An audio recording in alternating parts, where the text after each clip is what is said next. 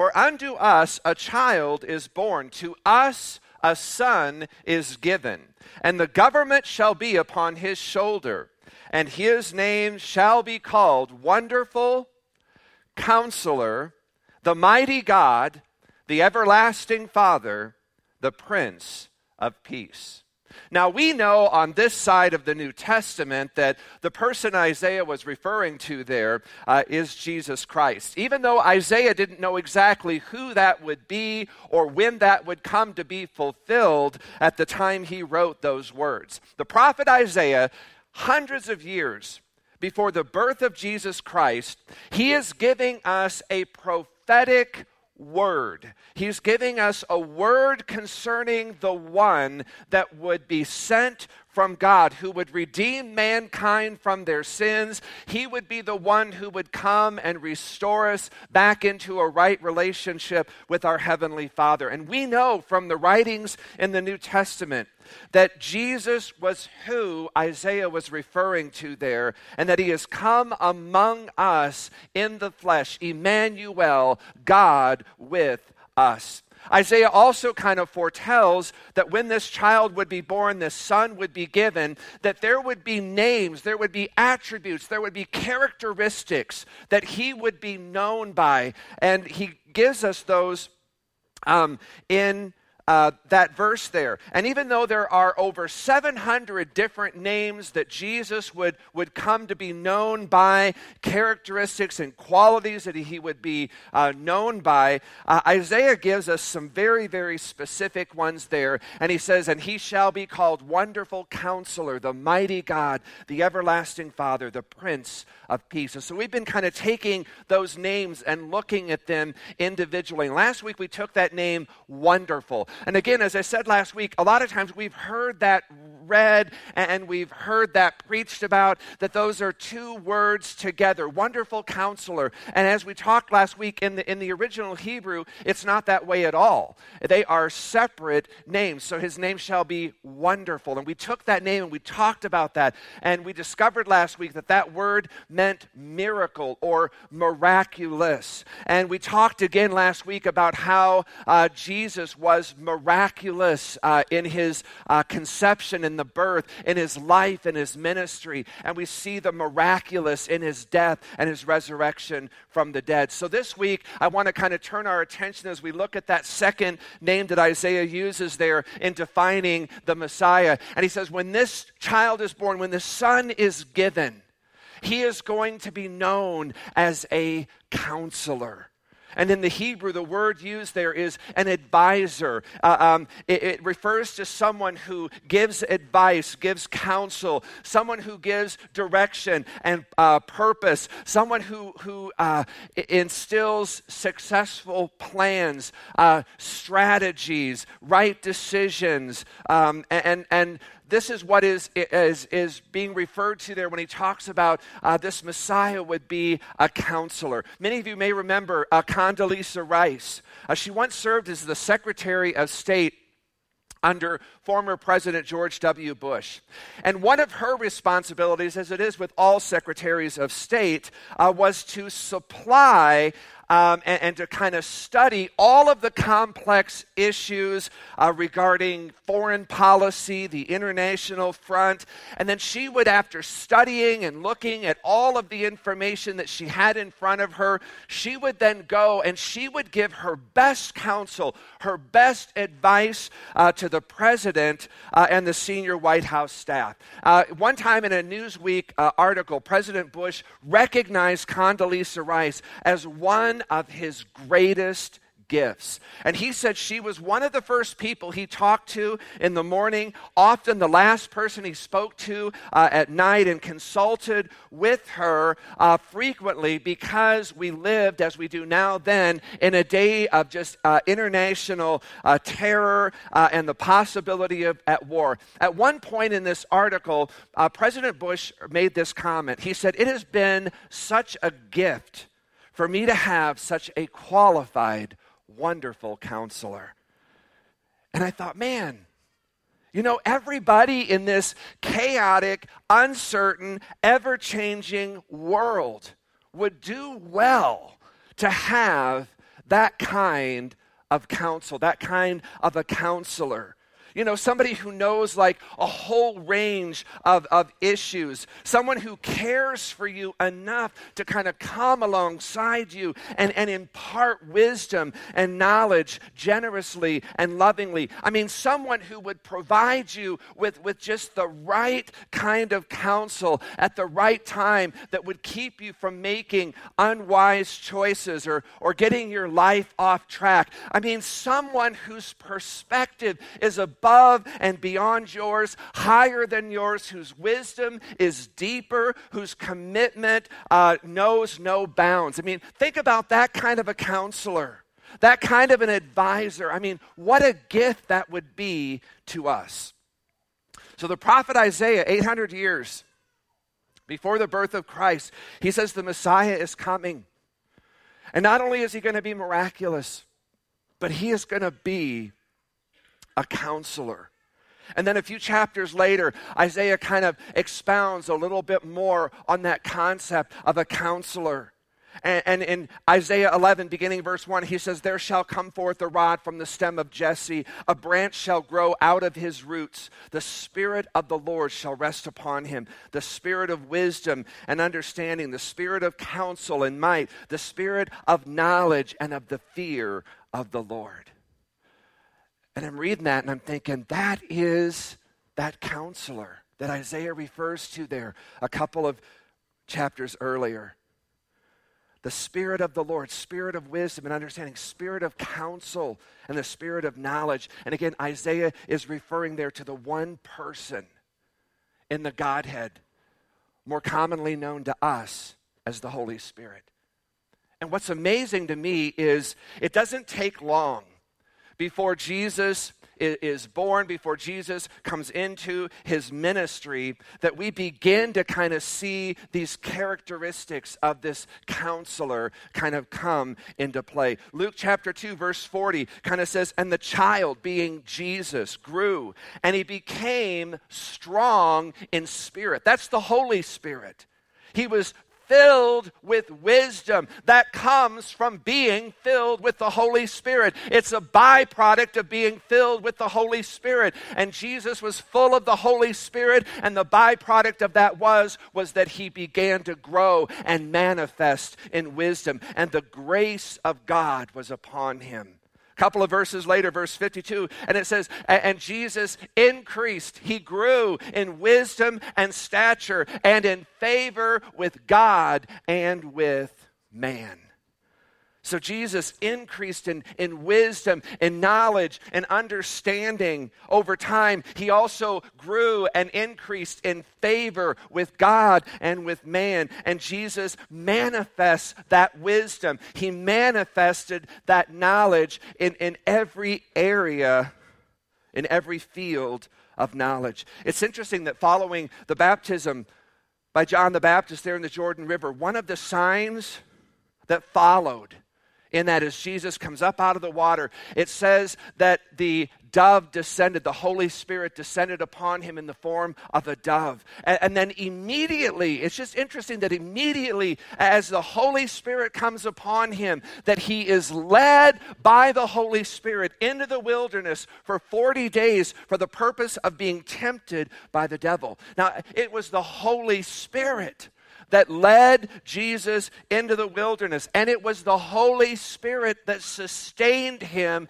that entire time. It was also that spirit of wisdom, that spirit of knowledge that supplied him with the strength to endure, to persevere, to overcome in that environment, those days of, of no food. And it was also the Holy Spirit that supplied him with the wisdom to overcome the, ver- the three very distinct temptations um, he faced there. And you remember that every temptation the devil came at him, what did he do? He said, It is written, and he quoted scripture. That is wisdom. That is the Holy Spirit manifesting in wisdom and knowledge through Jesus. And then following those 40 days, uh, he emerges from the wilderness full of the Holy Spirit. And then he begins his ministry. And he just begins offering some of the most insightful, trustworthy, penetrating wisdom and knowledge and counsel that the world had ever heard before. I remember how oftentimes Jesus would, would uh, end his teaching, and, and people would just stand there astonished, amazed, in awe of his wisdom. In Matthew 7 28, following the Sermon on the Mount, it says, And when it came to pass, when Jesus had ended these sayings, the people were astonished at his teaching. For he taught them as one having authority and not as the scribes. That again is the Holy Spirit manifesting itself in the life of Jesus as he taught the people in Matthew 13, 54, it uh, kind of reflects a similar response. And it says, When Jesus came into his own country, he taught them in their synagogues, in so much as they were astonished. And they said, Where does he get this wisdom? And the power to do these mighty works, where does that come from? Well, you and I know that comes from the Holy Spirit. That comes from being filled with the Holy Spirit. And these are just a few of the attributes his wisdom, his authority, his power that would distinguish the Messiah from any other person who ever graced the face of the earth. If you think about it, there have been many, many great people who have lived throughout history. I mean, you can talk about Beethoven being a great composer, but so was Bach and Mozart.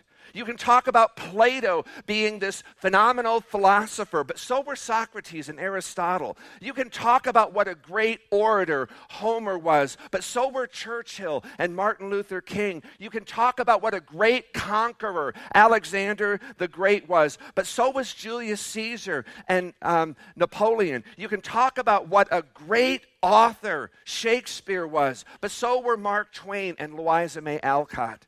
You can talk about what a great president George Washington was, but so were Thomas Jefferson and Abraham Lincoln.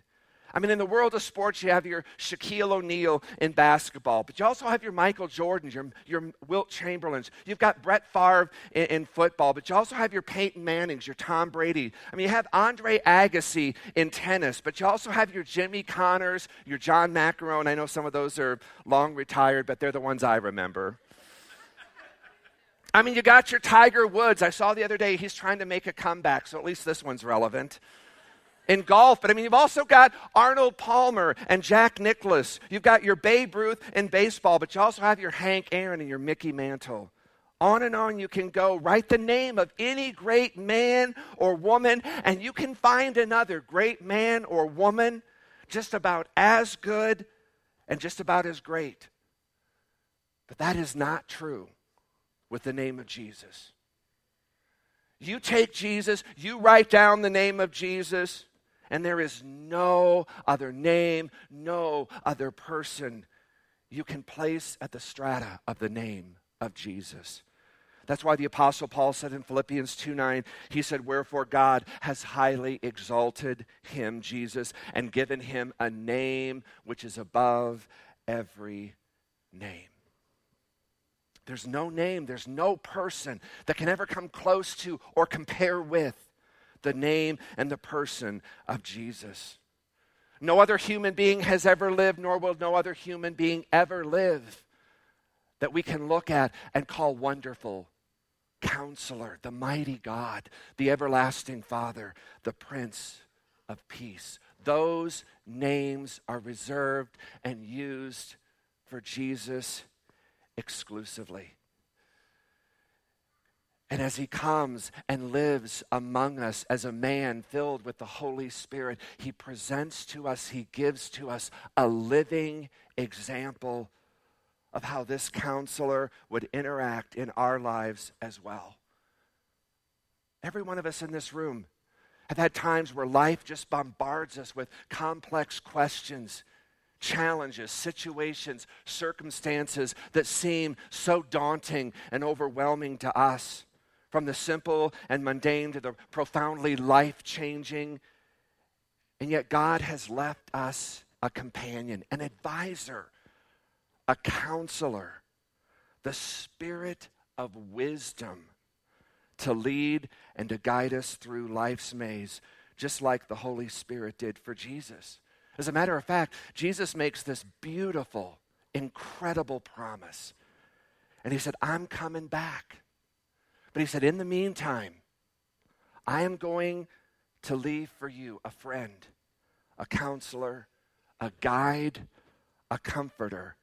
And he makes this amazing statement in John 14, 16 through 17. If you're a highlighter in your Bibles and you don't have this highlighted, highlight this. Jesus said, I will ask the Father, and he will give you another counselor who will never leave you. He is the Holy Spirit who leads you into all truth.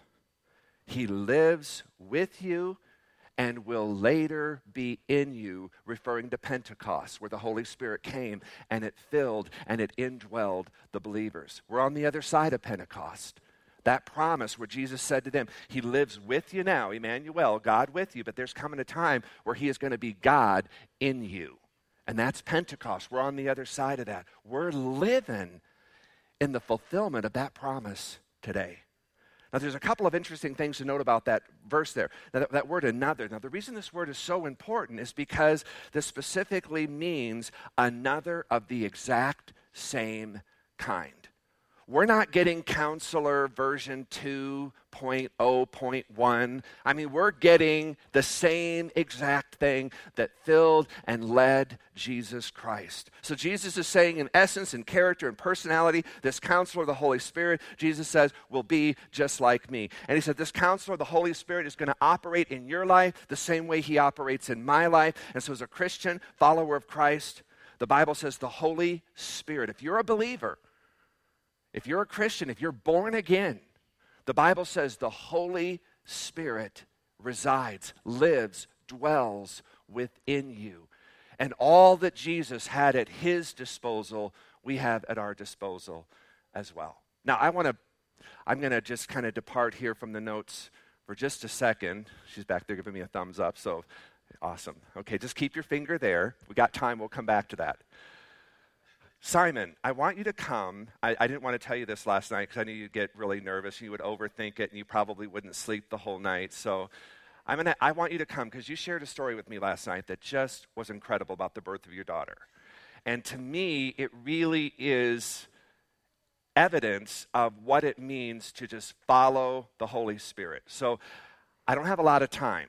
So I want you to kind of come and I want you just to share as quickly as you can that story and, and what the Holy Spirit directed you to do, what you did, and what God did with that in the birth of your daughter. This is Simon Rodriguez. How much time do I have? Um, I'll be right here, so I'll kind of just come up, and if I start to put my hand around your throat, it means to cut.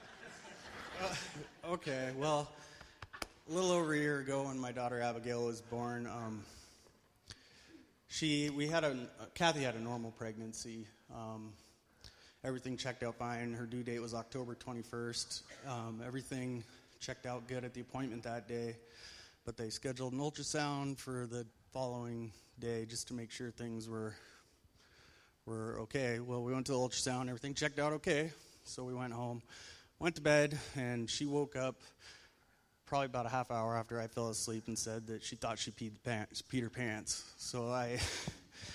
I, I would like, have oh. left that detail out, but that's just me.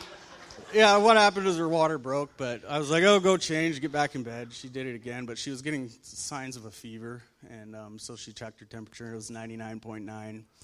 And um, so she called the OB ward, and they said, Well, you could come in in the morning or you can come in now. It doesn't really matter. Well, we decided to go in, and um, by the time we went 10 blocks to the hospital, her temperature rose to 104.3. So they opted for C section. Well, well, well, they were trying to get the epidural going and everything. I just started praying in the spirit, just pacing back and forth outside the operating room, and just knew something big was going to go down, but at the same time, I had that peace that passes all understanding. It was just in tune in prayer and um, went in for the C-section. Um, our daughter came out born lifeless, completely gray in color. Um, she wasn't going at all. They were doing, stimulating her feet, everything they could do to get her going. And they rushed her out into the nursery to go work on her, is what they said. Well, 20 minutes went by, and during that time, I was just still praying, trying to keep Kathy calm while they were sewing her back up. And almost in an audible voice within, I heard the Lord say, Go lay hands on her. So I told Kathy, I think I need to go lay hands on her and pray for her. And um, Kathy said, Go, just like a go, like I should already been there, go. just go, you know. So I bolted out of there and ran down the hallway, and my pastor was there waiting because I had called him while they were doing her epidural and said, Come on, we got to go pray for her. Well, we get into the, the nursery, and there was about 15 people in there, you know, doctors, EMTs, nurses, all trying to do everything they could to get her going. They said they had to do 20 seconds of CPR just to get her heart going, but it wasn't stable, it was very irregular. Um, they had to put a ventilator down her throat and they were breathing for her by hand. She was still just lifeless, laying there, gray in color. And I told the doctors, I need to pray for my daughter. And they're like, Well, we're doing everything we can. We're doing everything we can. So I was like, No, I'm praying for my daughter. So I pushed them aside and I put my hand on her head and grabbed her hand and just said, Life in Jesus' name. And right at that moment, color came rushing to her skin. She started breathing on her own. Her heart rate stabilized. And she's doing good from that point on you know. But they and did. She looked at you. Oh yeah, she looked, turned her head, looked over, opened her eyes, and smiled too. So. Good. Thanks. That's what I'm talking about. See, that's the spirit of wisdom. Find that in the medical training manual. I mean, they were doing everything that they could do, but God said, I've got the one thing that will turn this all around. And he just spoke to him. That, that is that voice, that is the Holy Spirit speaking. That is that spirit of wisdom. That's that spirit of knowledge to go in and do. And again, I'm, we're not here to discount, to, you know, naughty doctor, bad doctor, bad hospital. No, they're doing everything they can. Praise God. We're thankful for that. But He did the one thing that the Holy Spirit said to do, and it just brought forth a, a miracle. Um, so, again, this is, this is what we're talking about here when we talk about this counselor. I mean, you have the manifold wisdom of God at your disposal. Every one of you here, if you're born again, spirit filled, you have the mind of Christ, Paul says. You have the manifold, full wisdom of God at your disposal. And it is yours to use in every situation, circumstance, challenge, problem. Again, no matter how great, God had a very simple way hear my voice and be obedient. And that's what he did. Heard his voice, and he was obedient, and life comes. Oftentimes, we want to make this so difficult. We want to make this kind of, you know, so you know, complex. It, it's not complex. It's really not. It's just more being able to hear the voice. And Jesus said, My sheep hear my voice. So if, if you're born again, you have the ability to hear his voice.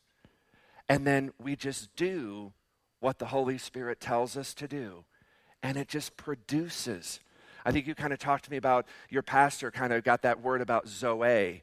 Um, and he just kind of kept saying, I just kind of kept hearing the, the word Zoe. And he was talking about, you know, Jesus said, I've come to give you life, Zoe, and to give it to you in abundance. That is that Zoe life, that God kind of life, that, that life that God lives. Um, and he's come to give us that life. And so for a while, they still do every so often. Her nickname is Zoe. Again, just recognizing God is the one who gives, who sustains uh, life. And so again, this is part of what uh, the, the spirit of, of that counselor comes to do.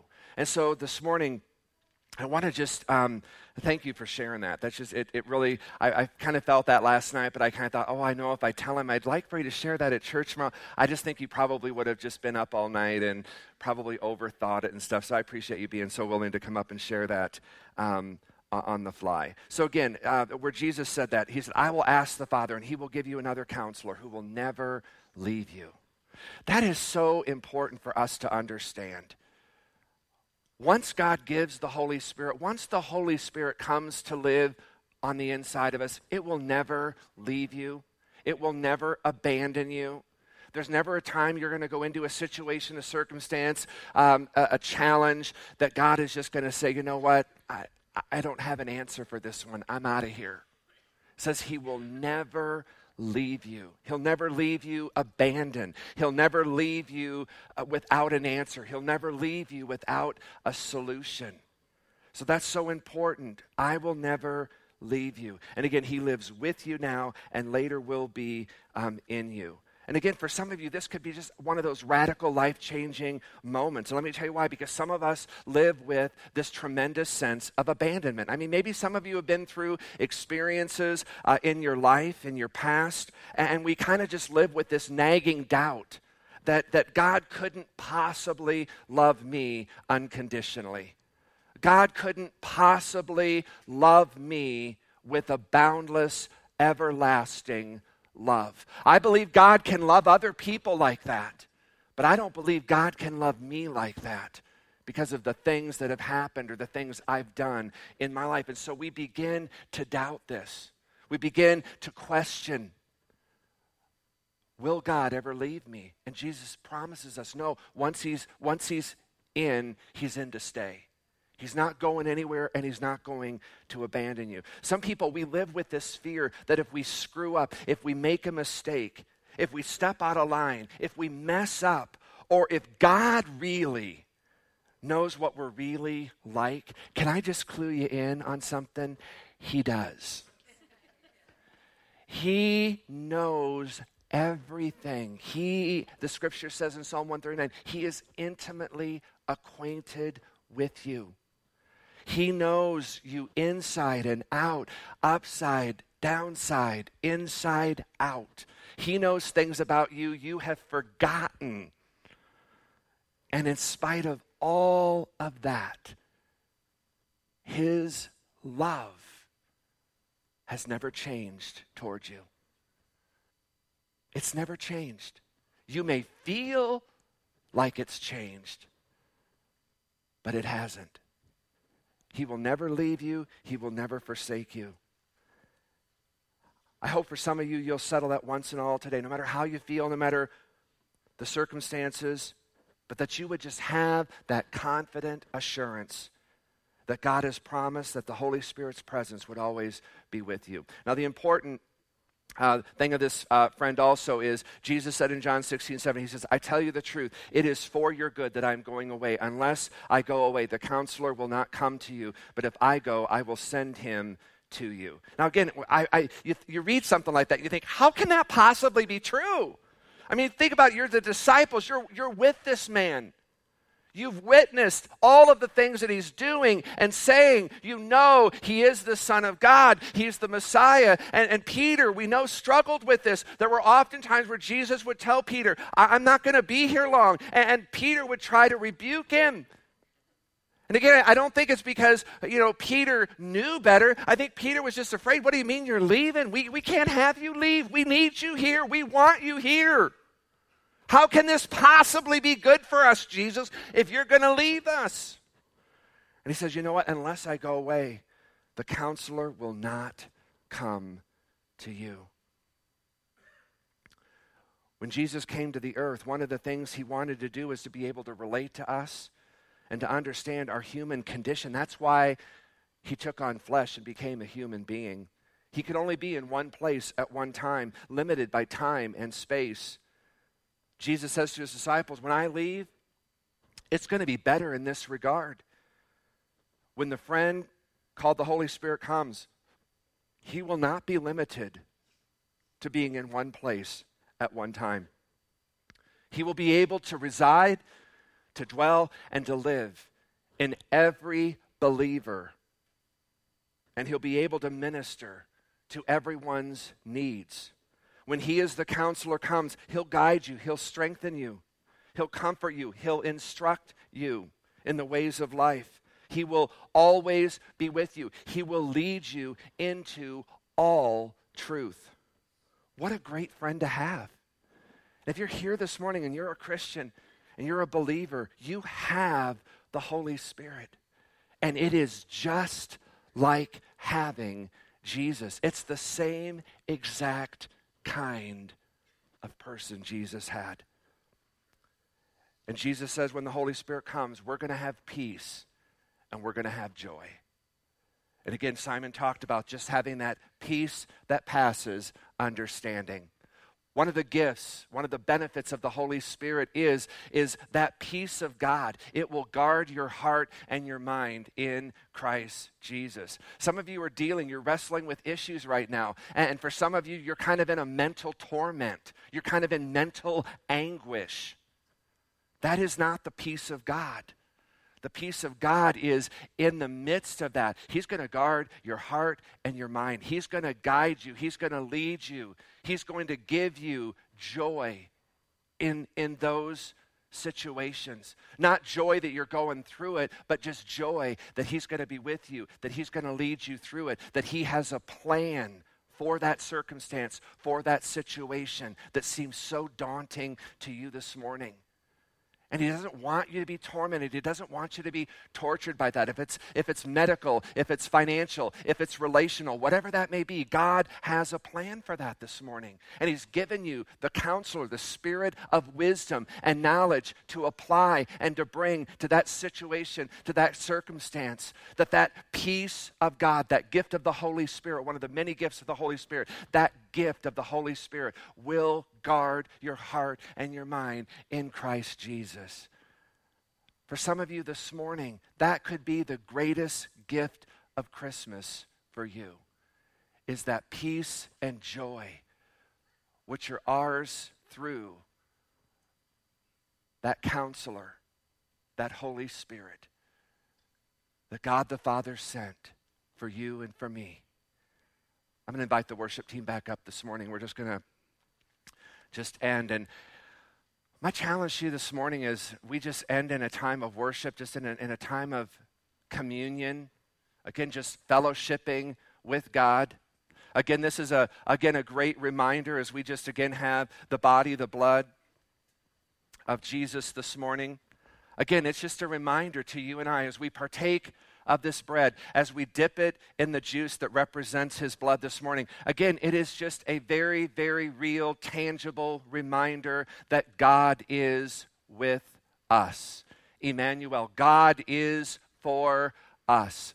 God has a plan and a purpose for your life and everything that is happening in your life. God has a plan and a purpose, and this is a reminder of that. This is also a reminder to you this morning how valued and how loved you are by God. He loved you so much that he Jesus came and was willing to lay his life down for you and for me as a demonstration and again as proof, as manifestation of his love for you and me. And he's not going anywhere. And this morning, as we partake of this, as we receive the body, the blood of the Lord Jesus Christ, it is just a reminder as you kind of take that. I don't, I don't want you to smear it on your sleeve I don't want you to have it with you. I want you to take it. I want you to receive it, to ingest it, for this to be in you. Again, as a reminder of the Holy Spirit's desire, not to just be with you this morning, but to be in you. And once He's in you, He'll never leave you. Amen. Father, we just thank you so much this morning, again, for this great reminder of your presence with us in the body and the blood of the Lord Jesus Christ. We thank you, Lord, again for those that reminder of your presence, of your power. Again, as we reflect again on the manifold wisdom of God that was manifested in the life of Jesus, that that same wisdom, that same spirit of knowledge can be manifested in our lives. And just as Jesus walked and ministered, and how that spirit of wisdom and knowledge was a blessing to others, Father, we desire, Lord, for your wisdom, for your knowledge, Lord, that Holy Spirit in us, to be able to be not just a benefit for us, Lord, but a benefit to those that we speak to. So we desire, God, as Jesus, to increase in wisdom and knowledge. We desire to increase, Father, this morning in favor with you and with man. And so this morning, Father, we just come, Lord, we just ask for more of you. We ask God for more wisdom. We ask for more knowledge, for more understanding through the power, the presence, of that living counselor, the Holy Spirit, that lives, dwells, and abides in us. And we just thank you for all of that. In Jesus' name we pray. Amen.